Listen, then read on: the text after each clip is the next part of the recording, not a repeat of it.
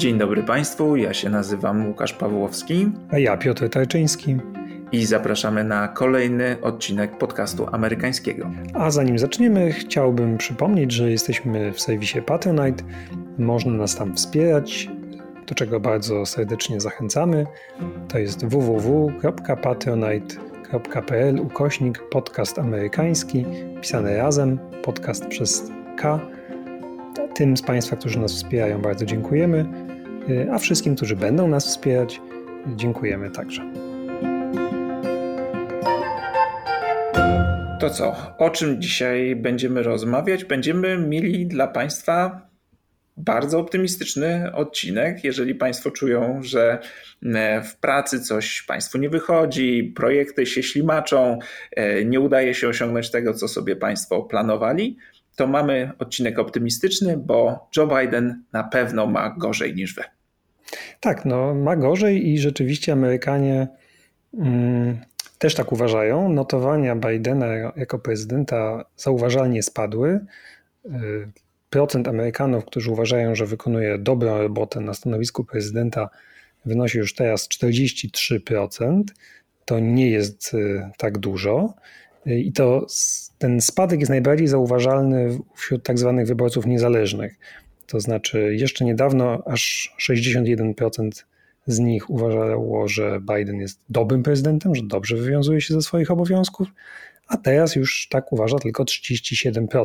No jest to zauważalna zmiana. A wśród ogółu wyborców ten spadek e, też jest bardzo wyraźny, bo to było bodaj 57% e, w maju, a teraz mamy 43%, więc 14 punktów procentowych spadku, ale rzeczywiście, tak jak e, mówi Piotr, istotni są wyborcy niezależni, bo to są ci ludzie, których można przekonać w jedną lub w drugą stronę. Natomiast wśród wyborców partyjnych te różnice są zwykle niewielkie. Donald Trump miał bardzo niski ogólny poziom poparcia, ale wśród republikanów utrzymywał się on na stałym poziomie i podobnie jest u Bidena i e, demokratów. To znaczy wśród wyborców jednej partii te spadki są niewielkie, dlatego warto zwracać uwagę przede wszystkim na wyborców niezależnych i tu Biden ma ogromny kłopot. Z czego wynikają te spadki? No wynikają z wielu kryzysów. Tu znowu, jeżeli Państwo uważacie, że macie trudną pracę, to myślę, że pracownicy Białego Domu mm, mają gorzej. Ostatnimi czasy tych kryzysów e, można się było naliczyć e, całkiem sporo. E, przede wszystkim kwestia szczepień i kwestia pandemii w Stanach Zjednoczonych i rosnącej liczby nowych przypadków i spory Bidena o to, czy szczepionki powinny być obowiązkowe, czy też nie. Opór ze strony wielu republikańskich gubernatorów, o czym Państwu wspominaliśmy, ale i polityka zagraniczna.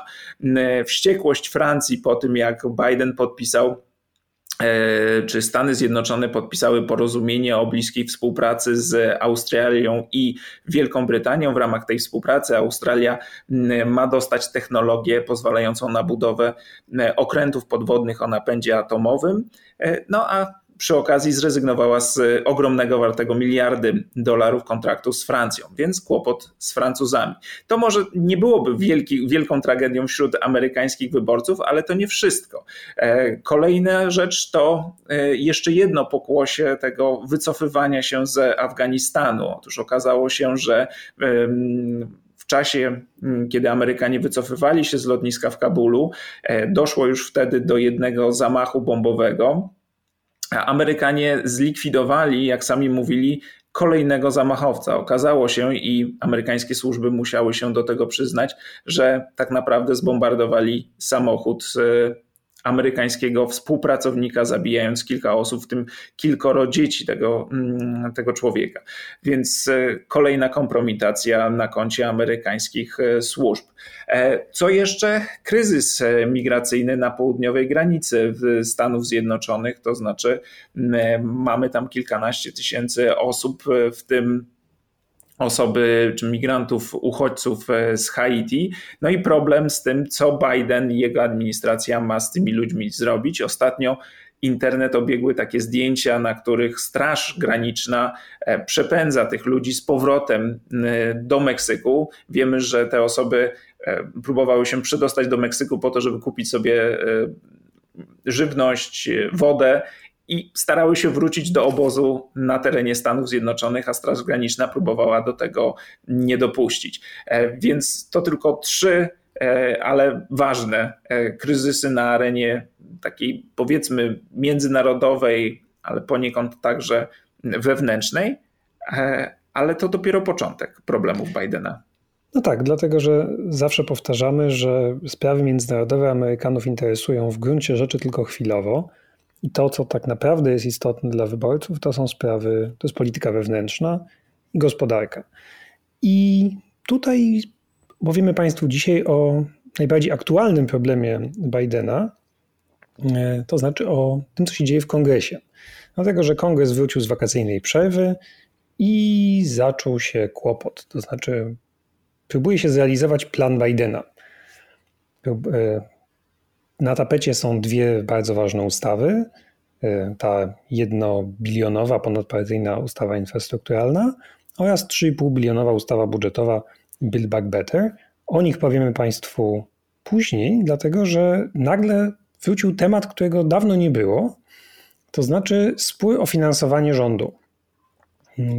Jak już kiedyś Państwu mówiliśmy, Stany Zjednoczone mają taki niecodzienny system, w którym trzeba corocznie decydować, czy rząd federalny dostanie pieniądze na swoją działalność, czy nie. To znaczy, z każdym nowym rokiem fiskalnym trzeba decydować o tym, czy, mm, czy będą pieniądze, czy nie. A jeśli nie będzie pieniędzy, to następuje tak zwany shutdown, czyli rząd federalny przestaje działać. To znaczy, wojsko nie dostaje wypłat, parki narodowe zostają zamknięte, federalne muzea zostają zamknięte. No, administracja federalna działa na jakichś takich zmniejszonych obrotach, ludzie idą do domu na bezpłatny urlop i tak dalej, i tak dalej. No to jest katastrofa, to się nie zdarzało często, mm, ale zdarza się coraz częściej, powiedziałbym. To znaczy, od lat 90. mieliśmy trzy takie ważne shutdowny. Mm, pierwszy był za Billa Clintona w 1995 roku. Przez blisko miesiąc y, rząd nie funkcjonował. To był wynik konfliktu między republikanami dowodzonymi przez Newta Gingricha, Speakera Izby Reprezentantów, a Białym Domem. I republikanie ten spór przegrali. To znaczy Amerykanie uznali, że stroną winną za doprowadzenie do tego w sumie kompromitującego shutdownu są republikanie, Mm, I to kosztowało zresztą Newta Gingricha pozycję i stanowisko speakera w dłuższej perspektywie. Y, no ale republikanie niczego się nie nauczyli i tak naprawdę shutdowny dalej są używane jako broń przeciwko prezydentom, którym, których republikanie nie lubią. I w, w czasach Obamy w 2013 mieliśmy kolejny shutdown, a później za Donalda Trumpa w 2019 republikanie sami sobie zgotowali ten los, a właściwie konflikt między Donaldem Trumpem a jego własną partią kiedy on próbował wymóc na kongresie pieniądze na swój słynny mur na granicy z Meksykiem, kongres nie chciał mu tych pieniędzy dać.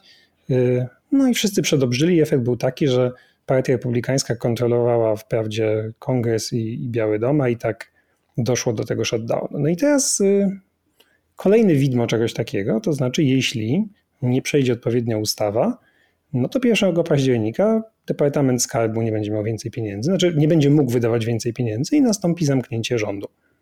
1 października, bo tego dnia zaczyna się nowy rok fiskalny w Stanach Zjednoczonych. I to jest właśnie ta data, kiedy na rok rocznie trzeba te mm, nowe pieniądze kongres musi zaaprobować. No jeżeli tego nie zrobi, to rzeczywiście wielu ludzi z niewłasnej winy będzie musiało udać się na bezpłatne urlopy. E, no a już nie mówiąc o tym, że inni obywatele nie będą mogli korzystać z usług e, instytucji federalnych. Mm, ale to jest jeden problem, a drugi problem jest jeszcze poważniejszy i tutaj granica... Bardziej absurdalny powiedziałbym. tak, e, bo może dojść, i nie żartujemy, do załamania gospodarki amerykańskiej i światowej właściwie, e, jeżeli by tego problemu nie rozwiązać, chociaż rozwiązanie problemu jest dosyć proste. Chodzi oczywiście znów o kolejne głosowanie w kongresie, tym razem pozwalające podnieść limit zadłużenia e, kraju, a tym samym pozwalające na obsługę długu i zobowiązań, jakie Stany Zjednoczone już zaciągnęły. Jeżeli by tego, mm, do tego nie doszło, jeżeli by tej ustawy nie przegłosowano, to e, Stany Zjednoczone przestają spłacać swoje zobowiązania, no i teoretycznie w dłuższej perspektywie może to doprowadzić do paniki na, na rynkach i załamania nie tylko amerykańskiej, ale i światowej gospodarki. No i mamy oczywiście do czynienia z sytuacją ze Stanów Zjednoczonych znaną, mm, to znaczy obie partie wiedzą, co mają zrobić, ale republikanie mówią, że nie pomogą. I mamy do czynienia z pięknym cytatem, ja natknąłem się na piękny cytat z Mitcha McConnella, czyli lidera republikanów e, w Senacie, który wzywa demokratów do podniesienia tego limitu zadłużenia, ale jednocześnie mówi, że żaden republikanin za tym nie zagłosuje. Dodajmy, że podwyższanie limitu zadłużenia w Stanach nie jest żadnym ewenementem. To się odbywa regularnie, co jakiś czas. Y, podwyższono go już ponad 100 razy, odkąd zaczęto to robić bodajże w latach 30. XX wieku. Ostatnio zrobiono to za Trumpa ponadpartyjną ustawą w 2019. Wtedy demokraci zagłosowali karnie za tym, no bo wiecie Państwo, w konsekwencji jest załamanie gospodarki, y, apokalipsa i Mad Max. W związku z tym demokraci zachowywali się odpowiedzialnie. I oczywiście dodajmy, że wtedy Mitch McConnell też głosował za wszystkimi tymi podniesieniami limitu zadłużenia. W czasie swojej długiej kariery w Senacie, z tego co czytałem, Mitch McConnell głosował za tym kilkanaście razy, jeśli nie więcej. Ale teraz nagle nie chcą. Dlaczego republikanie nie chcą pomóc e, demokratom? No, bo twierdzą, że demokraci są partią rządzącą i mają wszystkie instrumenty do tego, żeby taką ustawę przegłosować, a w związku z tym powinni wziąć pełną odpowiedzialność za, za jej przegłosowanie. Demokraci mają dwie możliwości. Albo można podnieść limit zadłużenia, albo można go zawiesić i generalnie przełożyć sprawę na, na jakiś czas. I to proponują demokraci, to znaczy zamrożenie tego limitu do grudnia przyszłego roku, czyli po wyborach w połowie kadencji, yy, i wtedy się tym zajmiemy. Generalnie to, co demokraci próbują zrobić, to powiązać dwa problemy, o których Państwu opowiadamy, to znaczy problem z shutdownem i problem z podwyższeniem limitu zadłużenia, żeby to wszystko jedną ustawą przegłosować. Mm, I na to się nie zgadzają republikanie. Uważają, że te dwie rzeczy powinny być rozdzielne. Dlaczego tak demokratom zależy na powiązaniu tych ustaw?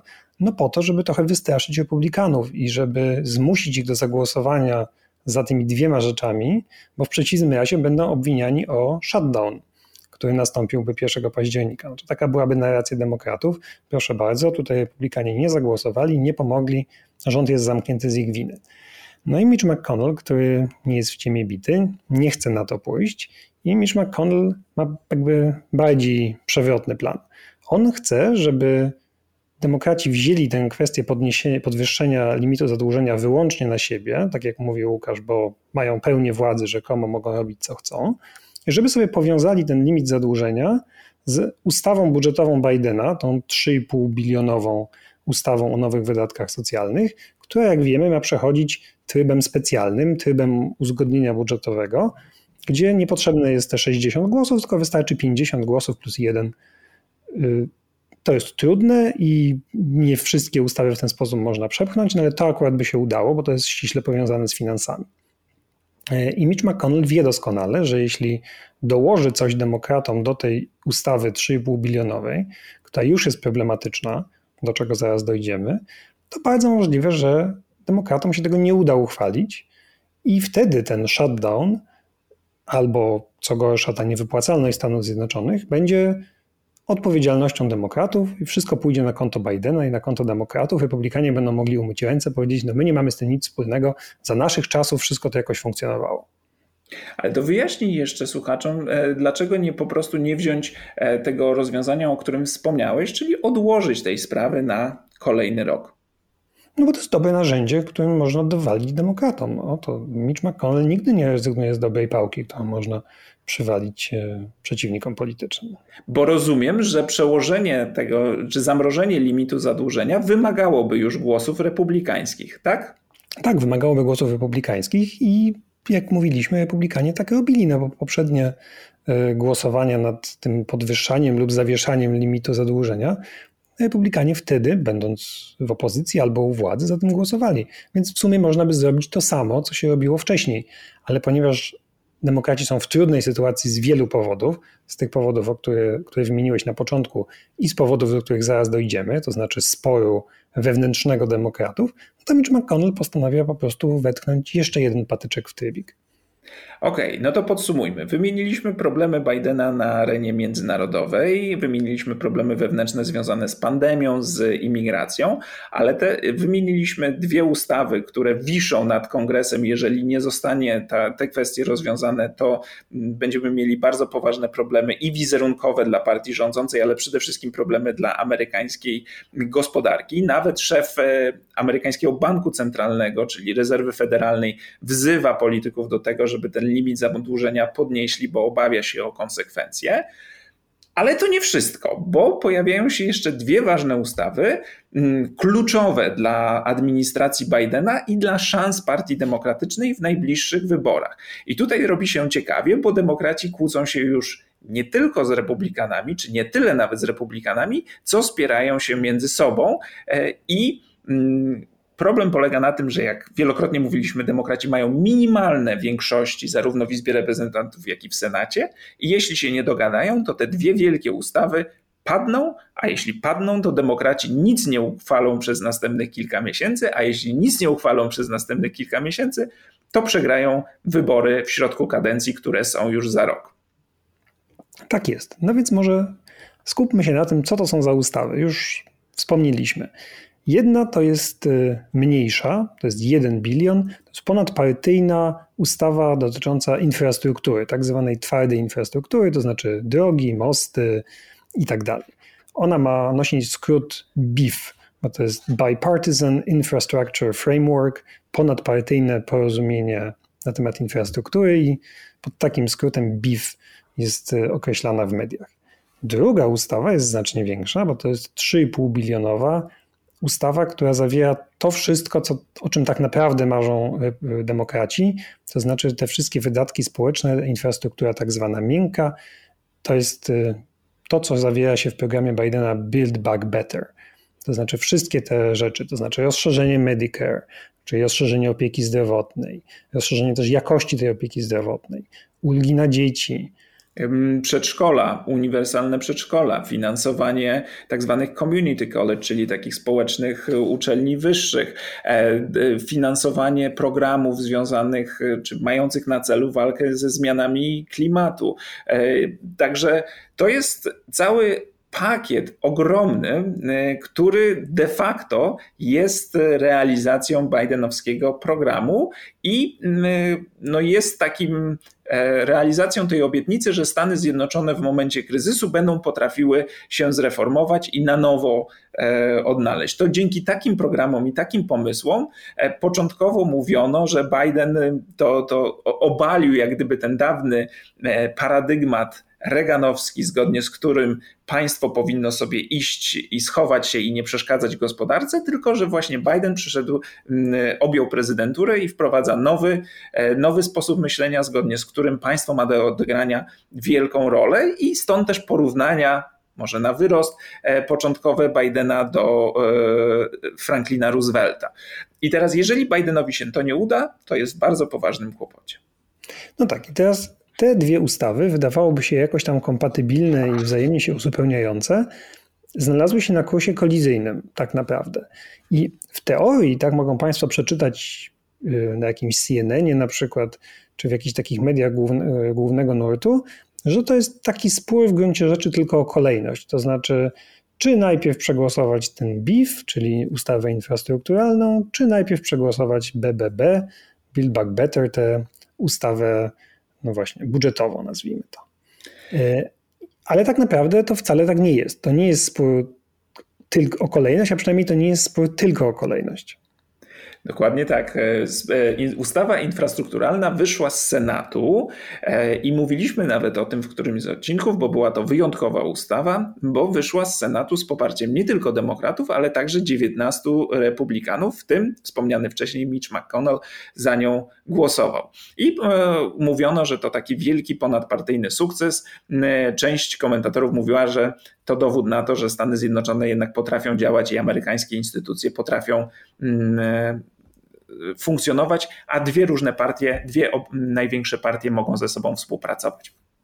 I teraz ta ustawa musiała trafić do Izby Reprezentantów, gdzie również musi zostać przegłosowana, zanim trafi na biurko prezydenta. No i tu pojawia się problem, bo nagle, czy nagle, to było dość spodziewane, ale, Amery- ale część Partii Demokratycznej, lewicowa część Partii Demokratycznej mówi nie, my tego nie, nie poprzemy, nie zagłosujemy za tym, dopóki wy, czyli ta umiarkowana część Partii Demokratycznej, nie poprze ustawy budżetowej e, wartej tej 3,5 biliona. I o co tu chodzi? Bo musimy to bardzo dokładnie rozebrać. O co się ci ludzie tak naprawdę kłócą? Czy nie byłoby w ich interesie przegłosować i jednej ustawy, i drugiej ustawy i pokazać wyborcom, działamy, potrafimy coś osiągnąć. No tak rzeczywiście to też wygląda w, w, części mediów amerykańskich, tak to jest przedstawiane, że to jest właściwie jałowy spór i tą złą stroną są ci progresiści, lewicowa frakcja partii demokratycznej, czyli y, Aleksander Ocasio-Cortez y, i The Squad, czyli ta drużyna i tak dalej, którzy z jakiegoś powodu są obstrukcjonistami i nagle odmawiają zagłosowania za czymś, co jest wielkim sukcesem, ponadpartyjną ustawą infrastrukturalną z jakichś niewiadomych powodów. No ale właśnie to tak nie jest. E, umowa była taka, i e, tak twierdzą progresiści zarówno z Izby Reprezentantów, jak i z Senatu, e, że te dwie ustawy będą głosowane razem, bo one są częścią wielkiego planu Bidena i progresiści mówią, nam zależy na obu tych ustawach. My chcemy zarówno plan infrastrukturalny, jak i Build Back Better, to są dobre ustawy, może nie ma tam wszystkiego, co, na czym nam zależy, ale zasadniczo krok w bardzo dobrą stronę. Chcemy, żeby te dwie rzeczy przeszły i umowa była taka, że najpierw przegłosowujemy tę dużą, tę większą, 3,5 bilionową, a później głosujemy uchwałę, ustawę infrastrukturalną. I rzeczywiście taka była umowa. I teraz e, lewica, ale mówimy lewica to jest pewien skrót, bo e, za poparciem tych usta tej ustawy wartej 3,5 biliona dolarów są nie tylko politycy lewicowi, ale także na przykład liderka czy speakerka Izby Reprezentantów Nancy Pelosi, czy lider demokratów w Senacie Chuck Schumer, czy sam oczywiście prezydent e, Joe Biden.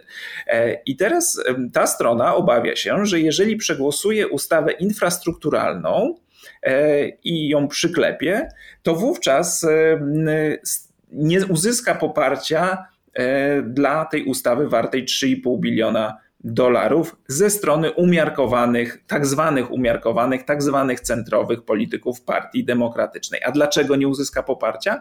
Bo w tej ustawie Build Back Better znajdują się rozwiązania, które nie wszystkim demokratom się podobają. Są tam nie tylko takie rozwiązania które coś Amerykanom dają, czyli właśnie na przykład uniwersalny dostęp do, do, do opieki przedszkolnej, czy poszerzenie dostępu do opieki medycznej, no ale są tam też rozwiązania, które mają znaleźć pieniądze na te nowe usługi. I te pieniądze mają się znaleźć, wziąć chociażby z podniesienia podatku dla części najbogatszych Amerykanów, ale także z, ze zmiany przepisów, która uderzy finansowo w e, koncerny farmaceutyczne. Jednym z, ze sposobów na zdobycie pieniędzy było przyznanie mm, e, amerykańskiej agencji Medicare, czyli agencji powiedzmy rządowej, prawa do negocjowania cen leków, bo to jest bardzo ciekawe, Amerykanie płacą za leki dużo, dużo, kilkakrotnie nieraz więcej niż inne państwa, w tym państwa najbliższe Stanom Zjednoczonym, jak na przykład Kanada. I teraz e, jak to się dzieje, że Amerykanie płacą E, kilkakrotnie więcej. A no właśnie dzieje się to między innymi z tego powodu, że ceny leków nie są negocjowane przez taką dużą instytucję państwową, tylko są e, ustalane na niższym poziomie. I to nowa ustawa Bidena miała to zmienić. Tak, to jak się liczy, mogłoby dać obniżki od 57 do nawet 75% cenie leków i dać państwu oszczędności rzędu 500 miliardów w ciągu dekady. Co miałoby oczywiście sfinansować na przykład rozszerzenie opieki zdrowotnej Medicare na część nieubezpieczonych i dodanie tam takich rzeczy, mm, które też nie powinny być kontrowersyjne, jak na przykład dodanie opieki dentystycznej, której w Medicare nie ma.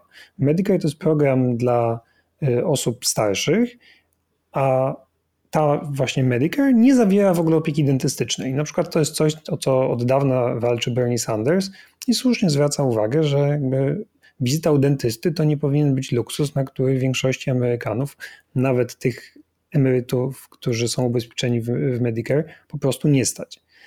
I, no i paradoks polega na tym, że ta propozycja, czy negocjowanie cen leków na receptę, cieszy się kolosalnym poparciem. Ostatnio był taki sondaż, który pokazywał, jak popularne lub niepopularne są części składowe Build Back Better i negocjacja cen leków z korporacjami medycznymi przez Medicare jest bodajże numerem jeden, a w każdym razie w ścisłej czołówce rzeczy, które podobają się Amerykanom. Popiera to 86% Amerykanów.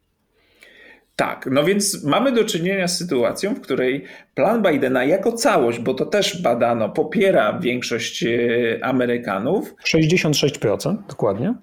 No i teraz pojawia się pytanie, jak to jest możliwe, że ustawę, która popiera e, większość Amerykanów, a jej poszczególne części popiera ogromna większość Amerykanów, jak to jest możliwe, że ta ustawa budzi jakiekolwiek kontrowersje?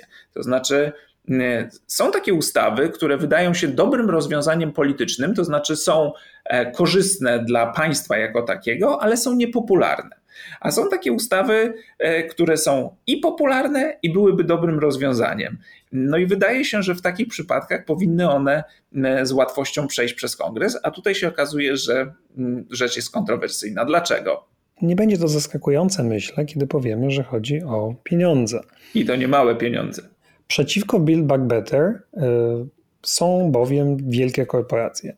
I brzmi to może jak y, y, teoria spiskowa, ale nie jest to żadna teoria spiskowa. Jest duży artykuł w Washington Post, który dodajmy należy też do jednego z tych super bogaczy, czyli do Bezosa. I Washington Post w artykule wyraźnie długim, polecam Państwu, pokazuje, kto jest przeciwko Build Back Better. Nie z tego powodu, co Build Back Better daje ludziom, ale z tego powodu, z czego będzie czerpała finansowanie. Największe korporacje amerykańskie, wielkie sieci handlowe, firmy zajmujące się e, ropą, gazem i paliwami kopalnymi, wielkie firmy farmaceutyczne, nawet Disney. E, wszystkie razem pod egidą Izby Handlu, czyli takiej organizacji zrzeszającej największe przedsiębiorstwa amerykańskie, i w ogóle ludzi, którzy się w pandemii ogromnie wzbogacili, no bo to też jest dość znany fakt, że pandemia przyniosła ogromny wzrost dochodów dla ludzi najbogatszych. Mm, no i trwa wielka zmasowana kampania w mediach i kampania lobbystyczna przeciwko Build Back Better. No dobrze, ale jak jesteś politykiem, to masz kampanię przeciwko ustawie, która jest bardzo popularna. E, no i musisz sobie odpowiedzieć na pytanie, co jest ważniejsze, zdanie tych firm dużych, czy jednak zdanie Twoich wyborców, którzy ostatecznie będą na, na Ciebie e, głosowali. No i okazuje się, że przynajmniej część e, polityków Partii Demokratycznej wybiera zdanie firm, bo, i to też nie będzie zaskoczenie, kiedy sprawdzimy, od kogo otrzymują pieniądze na swoje kampanie, to okaże się, że właśnie od tych firm. Taki mm, człowiek, jak wspominany przez nas bardzo często Joe Manchin, senator z Virginii Zachodniej, jest e, największym beneficjentem dotacji ze strony przemysłu węglowego, e, wydobywczego. E, a z kolei część e, demokratów w Izbie Reprezentantów dostaje pieniądze od koncernów farmaceutycznych. I najzabawniejsze jest to, jak próbują wyjaśnić swoją decyzję, dlaczego na przykład nie chcą, żeby Amerykanie płacili za te leki mniej i żeby część tych kosztów, które Amerykanie ponoszą teraz, nieproporcjonalnie dużych, przerzucić właśnie na te firmy farmaceutyczne. Wiesz, jakie jest uzasadnienie? Dlaczego to niedobre rozwiązanie, żeby Amerykanie płacili mniej za leki? A, to nie wiem, coś pewnie o innowacji, o tym, Dokładnie tak, dokładnie tak. Jeżeli obetniemy zyski firm farmaceutycznych, to one nie będą tak innowacyjne, nie będą produkowały leków, e, które ratują życie, no i wszyscy ostatecznie na tym stracimy. Jak to jest możliwe, że mimo wszystko te firmy są innowacyjne, chociaż na całym świecie, w całym tym świecie zachodnim e, ceny ich leków są niższe, a tylko w Stanach Zjednoczonych są wyższe, to pozostaje e, tajemnicą. Ale właśnie takie jest uzasadnienie, że jeżeli firmy e, będą miały mniejsze zyski, to nie będą inwestowały w badania i rozwój. No co jest okej, okay, możemy jakoś tego bronić, ale przecież te, ten problem można rozwiązać na tysiące innych sposobów.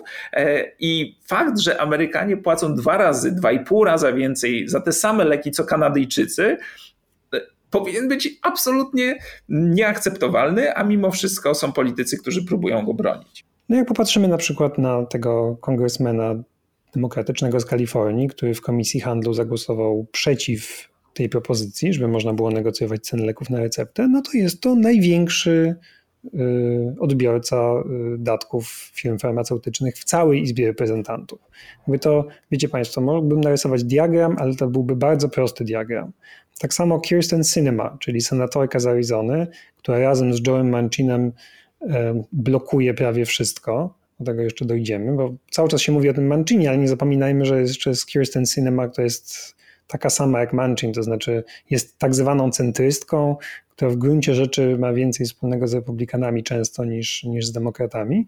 Kirsten Sinema również dostaje pieniądze z firm farmaceutycznych i tak jak Joe Manchin jest głównym beneficjentem przemysłu węglowego, to Kirsten Sinema jest beneficjentką przemysłu farmaceutycznego.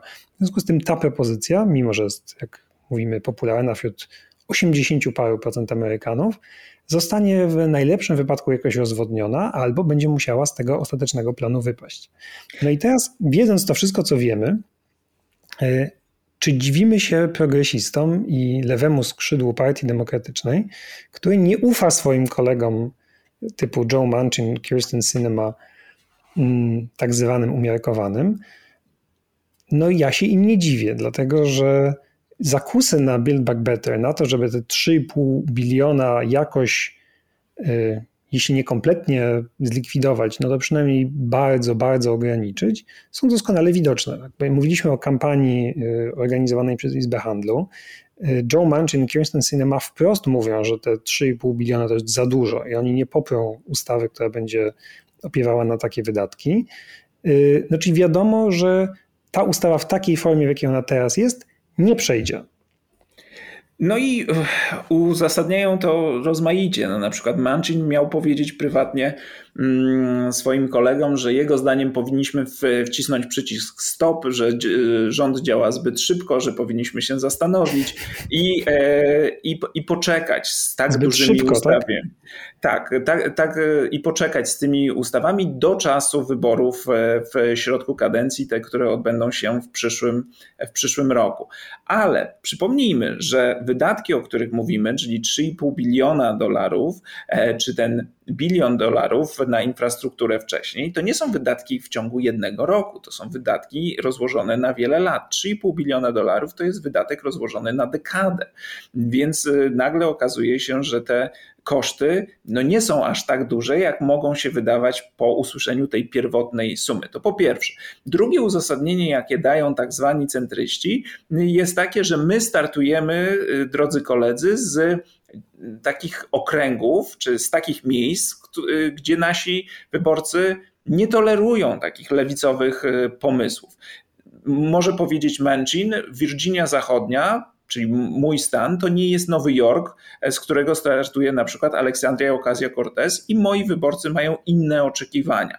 Co byłoby do, do pewnego stopnia prawdziwe, ale jeżeli sobie weźmiemy już senator e, Kirsten Sinema z Arizony, to z tej samej Arizony demokraci mają innego senatora, Marka Kellego, który jakoś um, umie przekonać do siebie wyborców, nie blokując tych wszystkich e, propozycji, z którymi wychodzi e, administracja. I ostatnia rzecz, my e, wielokrotnie tutaj mówimy, że to jest skrzydło lewicowe i takie centrowe, czy, czy, czy bardziej umiarkowane, co nie jest do końca dobrym określeniem, to jest uproszczenie, bo tak jak wspomnieliśmy, w tym skrzydle które chce przegłosować dużą ustawę, są też politycy pochodzący z e, takich bardziej umiarkowanych stanów i uznawani za bardziej umiarkowanych, jak już wspomnieni Pelosi, Biden czy, czy Schumer. No właściwie większość demokratów chciałaby przegłosować obie ustawy.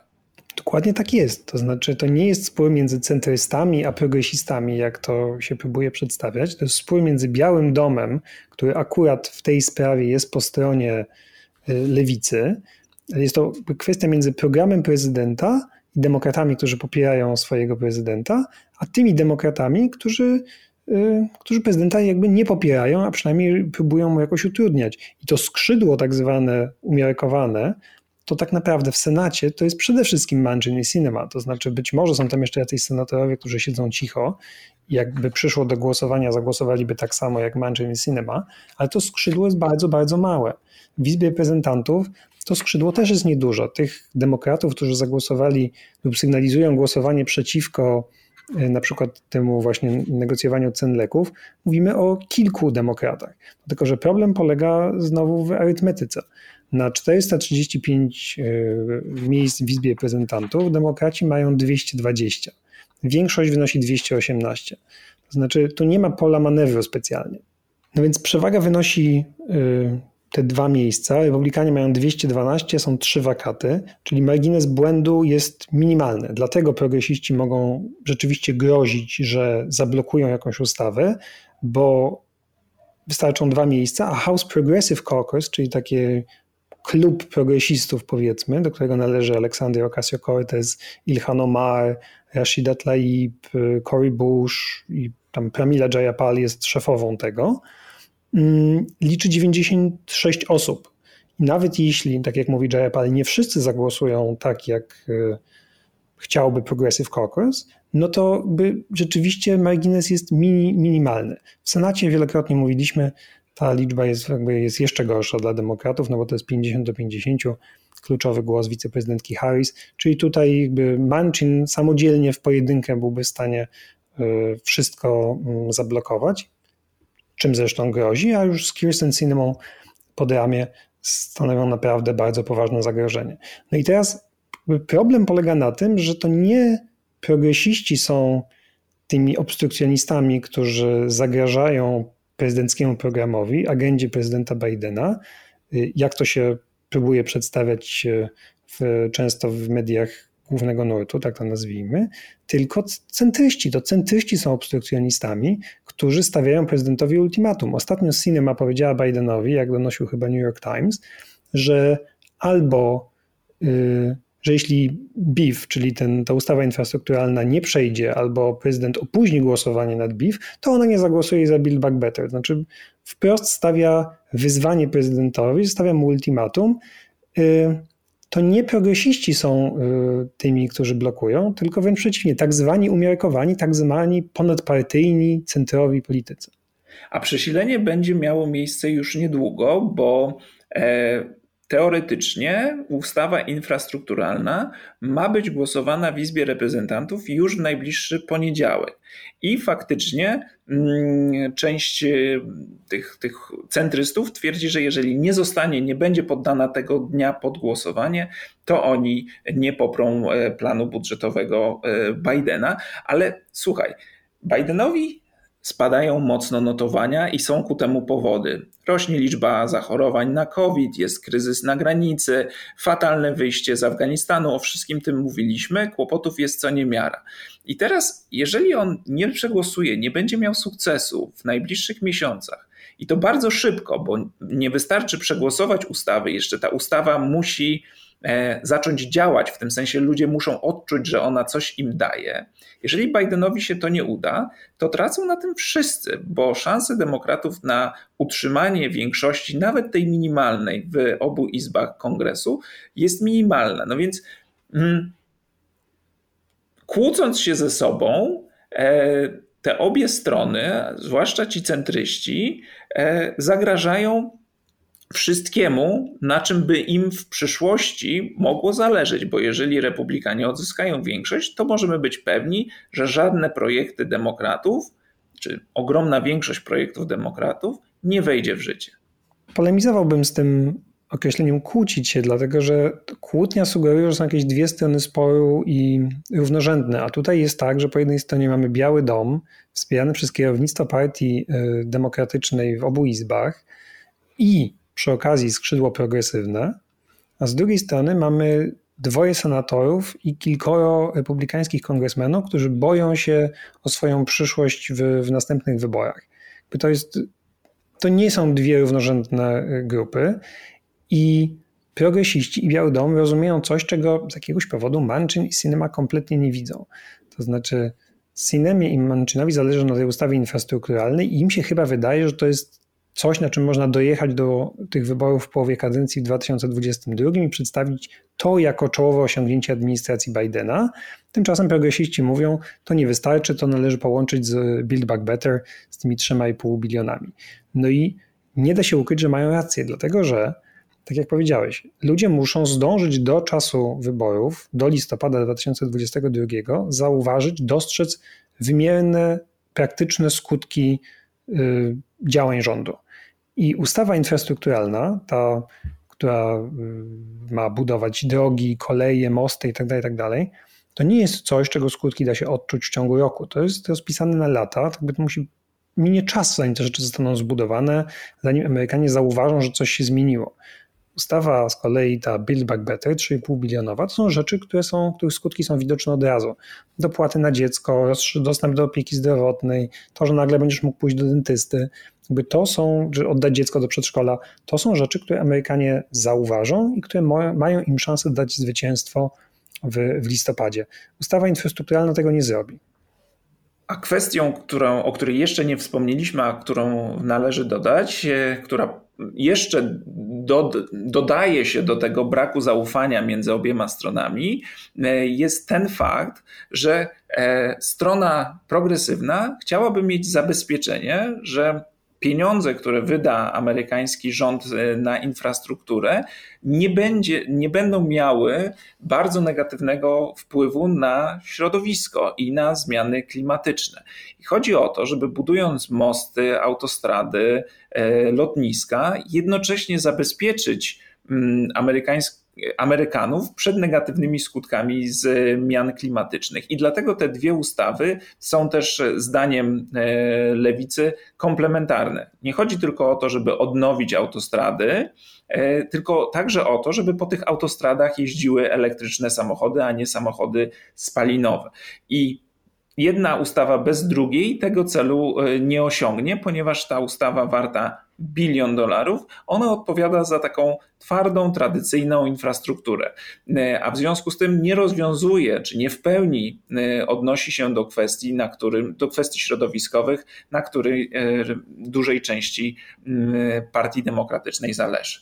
No tylko, że Mancinowi na przykład, żeby już skupić się na Mancinie, na tym wcale nie zależy. To znaczy, z jego punktu widzenia, to czy ustawa Build Back Better powstanie, czy nie, nie ma żadnego znaczenia. On w swoim stanie będzie potem mógł przedstawiać się jako ten oto rozsądny polityk, który zatrzymał szaleństwo wydawania 3,5 biliona dolarów, y, a przy okazji doprowadził do ponadpartyjnego porozumienia, powstały nowe drogi, po których jeżdżą samochody i po których y, i, i tak dalej, i tak dalej. To będą jakby tradycyjne samochody, przemysł wydobywczy będzie się miał znakomicie, będzie dalej dawał Mancinowi pieniądze.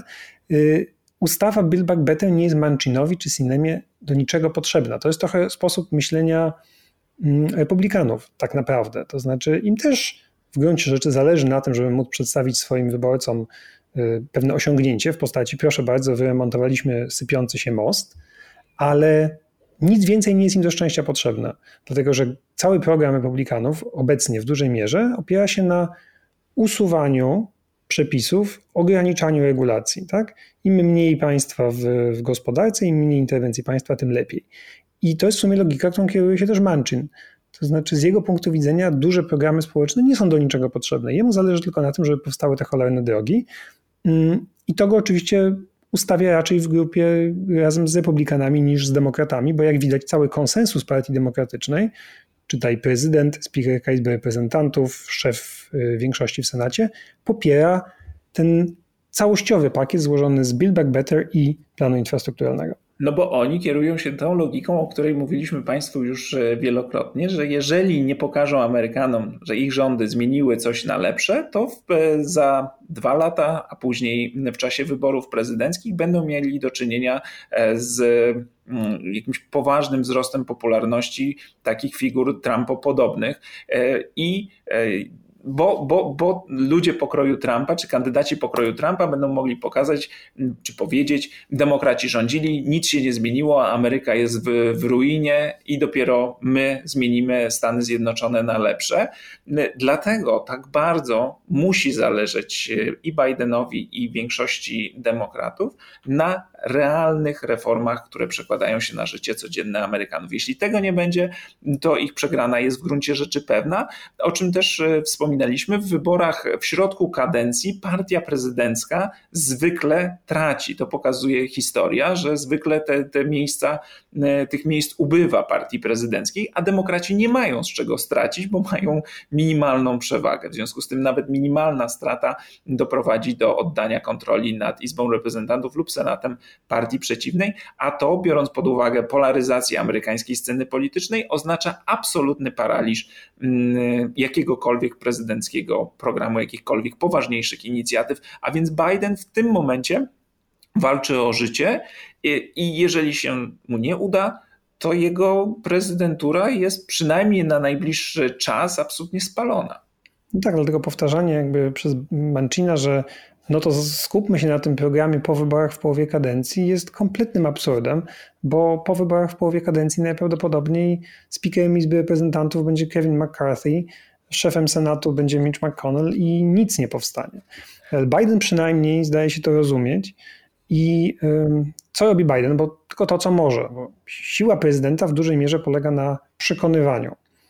Na przekonywaniu ludzi ze swojej partii i ludzi z partii opozycyjnej. No i Biden rzeczywiście w środę urządził taką serię spotkań w Białym Domu z, z oboma, już nazwijmy to skrzydłami, tak? To znaczy było oczywiście, byli Manchin i Cinema, ale było też kierownictwo partii, Pelosi, y, Schumer, był też Bernie Sanders, choćby dlatego, że Bernie Sanders jest teraz nie tylko ważnym intelektualnym przywódcą, przywódcą skrzydła progresywnego, ale jest też po prostu szefem komisji budżetowej, czy jest po prostu ważnym establishmentowym politykiem. I próbował Biden ustalić e, jakąś, jak rozumiem, wspólny grunt, tak? To znaczy, co musi mieć zagwarantowane lewica, jakie są te elementy kluczowe pakietu, z których nie jest w stanie zrezygnować.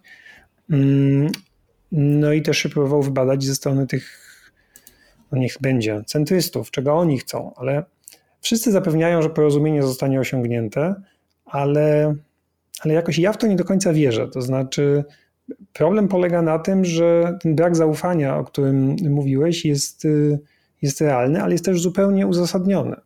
To znaczy, rzeczywiście, jeśli progresiści odpuszczą i ustąpią i przegłosują ustawę infrastrukturalną w poniedziałek, to jestem przekonany, że Build Back Better nie będzie miało 3,5, nie będzie opiewało na 3,5 biliona w ciągu dekady, tylko ten ostateczny rachunek będzie dużo, dużo, dużo niższy. To znaczy, rzeczy będą z niego wykreślane bezwzględnie, Y, podwyżki podatków będą jakoś okrajane albo w ogóle eliminowane.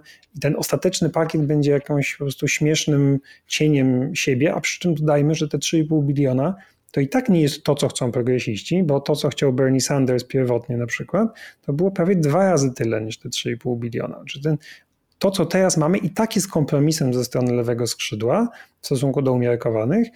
Y, no ale Obawiam się, że ostateczny y, wynik będzie taki, że ten Build Back Better po prostu zostanie przyjęty w jakiejś naprawdę szczątkowej formie, która nikogo nie zadowoli.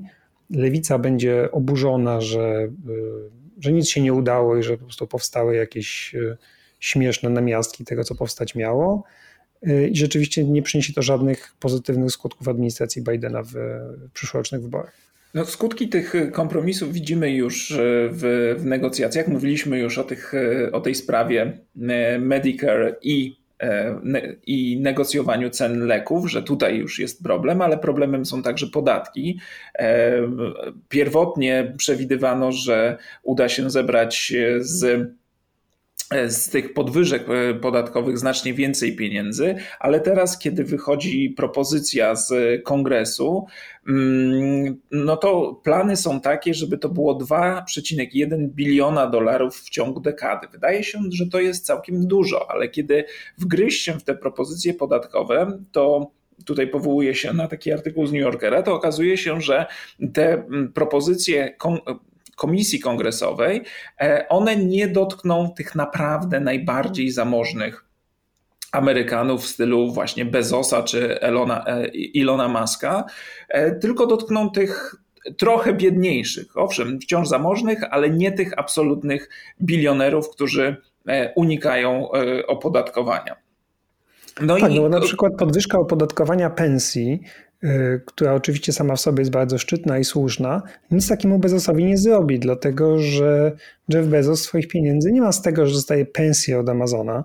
Swoją drogą, wiesz, ile wynosi pensja Bezosa? Wiem, że to jest około 100 tysięcy dolarów rocznie. Mniej. Rocznie Bezos dostaje 81 tysięcy dolarów. Taki to skromny No to skromny człowiek. człowiek. No bardzo. No i jakby wiesz, podwyżka, podwyżka podatków wobec tych 81 tysięcy jego... No nie wiadomo, no, samo mu rośnie. Zarabia na, na, posiadaniu akcji. Wiem, że wyczytałem, że na przykład Elon Musk nie wypłaca sobie pensji, to znaczy wypłaca też, też taką skromną, ale zarabia zaciągając pożyczki pod wartość akcji, jakie ma. I dzięki temu unika opodatkowania, czy części opodatkowania, bo niedawno też w Stanach ukazały się e, artykuły pokazujące, że ci miliarderzy, ci naj, najzamożniejsi nie płacą praktycznie w ogóle podatku federalnego. Tak, no jeszcze do tego na przykład e, kwestia dziedziczonych fortun. Był taki pomysł, żeby wziąć się za to, no bo y, bardzo łatwo jest teraz w Stanach zostawić fortunę swojemu dziecku. Mm, na przykład jest tak, że jeśli sprzedajesz firmę, to płacisz podatek od wzrostu wartości. Y, I oblicza się to tak, że od ceny sprzedaży odejmujesz cenę, za jaką kupiłeś firmę. Ale jak dziedziczysz firmę, którą założył twój ojciec na przykład 40 lat temu, której wartość jest teraz no, nieporównywalnie większa niż wtedy, kiedy powstała, to odejmujesz nie cenę, za jaką, y, taką, jaką ona, wartość taką, jaką ona była wtedy na samym początku istnienia firmy, kiedy twój ojciec ją zakładał, tylko wartość w momencie odziedziczenia. W związku z tym ta, to wzbogacenie się, przynajmniej z punktu widzenia fiskusa, jest bardzo niewielkie. Bardzo łatwo jest w ten sposób zostawić fortunę swoim dzieciom. I w oryginalnej propozycji y, ustawy Build Back Better było to oczywiście jakoś, wzięto się za to, ale pod wpływem lobbystów, głównie skądinąd demokratycznych eks-senatorów, dodajmy, cała ta propozycja została bardzo, ale to bardzo okrojona. Ja tutaj dodałbym, że nie mam przeciwko, nic przeciwko pozostawianiu majątku i fortun swoim dzieciom, o ile jest to e, normalnie opodatkowane. To znaczy, chodzi o to, żeby uniknąć tego zjawiska, o którym także Państwu mówiliśmy, czyli tej koncentracji majątków w bardzo wąskiej grupie Amerykanów, e, którzy dodatkowo mają odpowiednie środki na to, żeby całkowicie unikać odpodatkowania i kończy się na tym, że procentowo płacą mniej niż przeciętny, zwykły Joe, który nie ma pieniędzy na to, żeby zatrudnić ekspertów e, podatkowych. I chodzi o to, żeby to przede wszystkim wyrównać, a, a, a z tym jest największy kłopot. Tak, no i to właśnie zostaje eliminowane w kolejnych pracach nad Build Back Better. W związku z tym nic dziwnego, że progresiści no, nie ufają swoim umiarkowanym kolegom. No a teraz jeszcze jest najlepsze, to znaczy, czy podwyżki podatków dla najbogatszych cieszą się popularnością wśród Amerykanów? No, Cieszą się. Tak, i to kolosalną. To znaczy, tak jak mówiliśmy Państwu, że y, negocjowanie cen przez Medicare popiera 86% ludzi, to za na przykład wzięcie się za oszustów podatkowych, którzy unikają opodatkowania, popiera 77% Amerykanów. I w ogóle wszystkie propozycje podatkowe z Build Back Better yy, popiera powyżej 70% Amerykanów. Czy wszystkie propozycje, które można by określić mianem opodatkujmy najbogatszych, tax the rich, to popiera znaczna, znaczna większość Amerykanów. Powiedzmy, y, Biden mm, definiuje bogatych jako te osoby, i taka była jego obietnica wyborcza, które zarabiają powyżej 400 tysięcy dolarów rocznie. I zmiany podatkowe, które wprowadza, miały nie dotknąć y, osób, które zarabiają mniej. No, czyli Bezosa, który zarabia tylko te 80 tysięcy rocznie, bidulek. Na przykład. No ale myślę, że ta sytuacja, czy ta sprawa e, podniesienia pod, podatków dla najbogatszych zostanie rozwiązana, bo przecież niedawno Aleksandria Ocasio-Cortez poszła na galę w Nowym Jorku, gdzie założyła sukienkę z napisem Tax the Rich, więc myślę, że to rzecz nam rozwiąże. No, spotkała się z, z, za to z dużą krytyką i ja akurat w tym e, się zgadzam. To znaczy mam to mieszane uczucia, się, kiedy... się no mam mieszane uczucia, kiedy widzę, wiesz, czempionkę biednych na gali dla bogatych e, w sukience z napisem opodatkujmy najbogatszych. Nie mam nic przeciwko temu, żeby ona się na takiej e, gali pojawiła, ale czy, czy trzeba w ten sposób e, walczyć o, o, o prawa biednych? Jakoś mam tutaj duży rozdźwięk, e, czy, czy to był najlepszy, najlepszy ruch ze strony Ocasio-Cortez. Pójdę na, na imprezy z tymi, przeciwko którym protestuję, no ale żeby takim trochę dogryźć, założę e, sukienkę z takim napisem. No widzisz, no to zgadzasz się zarówno z krytyką z prawej strony, którzy którzy zarzucali Ocasio-Cortez hipokryzję, że no właśnie idzie na galę pełną superbogaczy, gdzie bilety są po 30 tysięcy dolarów, mm, y, w sukience jakiejś y, drogiej, przy czym dodajmy bilet dostała, a sukienkę pożyczyła. Ale też krytyka z lewej strony była zdumiewająco podobna do krytyki z prawej. To znaczy, że dobrzy socjaliści nie chodzą na takie imprezy, to było jakby z jednej strony był taki zarzut, z drugiej strony było, że to, co ona zrobiła, było nie dość subwersywne, no tak. Tylko, że czy wszyscy o tym mówią, zauważ. Wszyscy mówią o tej sukience. Przez jakiś czas był to temat numer jeden. Wszyscy zauważyli hasło Tax the Rich. Wszyscy zauważyli działanie Ocasio-Cortez. To znaczy, wiadomo, że ona nie zrobiła tego po to, że pod wpływem e, tego wystąpienia na gali w Metropolitan e, nagle zostaną uchwalone gwałtowne i wielkie podwyżki podatków dla najbogatszych. Ale w sytuacji, w której decyduje się kwestia podwyższania podatków dla najbogatszych, jest to coś, nad czym debatuje kongres właśnie, nawet jeśli wiele Amerykanów na to nie zwraca uwagi, ale cała ta sprawa jest właśnie teraz, rozgrywa się w kongresie i oto członkini Izby Reprezentantów zwraca uwagę na te kwestie i to głupie tax the rich na białej sukience stało się hasłem, yy, które naprawdę wszyscy zauważyli. Czy to nie jest najważniejszy cel, jaki, jaki powinno osiągnąć? Wiesz, no nie wiemy, jaka będzie reakcja ludzi na, ten, na takie hasło, ale już sam wcześniej powiedziałeś, że większość Amerykanów popiera e, takie propozycje. No więc ja nie wiem, jaka jest tutaj wartość dodana, skoro e, propozycja jest popularna, propozycja jest e, e dyskutowana w kongresie i co taka obecność w takim kontekście ma e, pomóc, bo ja nie mam nic przeciwko temu, żeby Ocasio-Cortez nosiła na co dzień koszulkę czy, czy sukienkę z takim napisem, ale akurat w tym kontekście wydawało mi się to jakoś zgrzytać. Rozumiem, ale to jest też tak, że kiedy jest się w takiej pozycji, wydaje mi się, jak Ocasio-Cortez, wszystko, co się nie zrobi, będzie krytykowane. To znaczy, gdyby ona poszła gdyby nie poszła, to też byłyby pewnie krytyka, ale no rzeczywiście pewnie mniejsza. Ale gdyby poszła nie w takiej sukience, to byłaby pretensja, że, że baluje z super bogaczami. Poszła w takiej sukience, no to jest to nie dość subwersywne.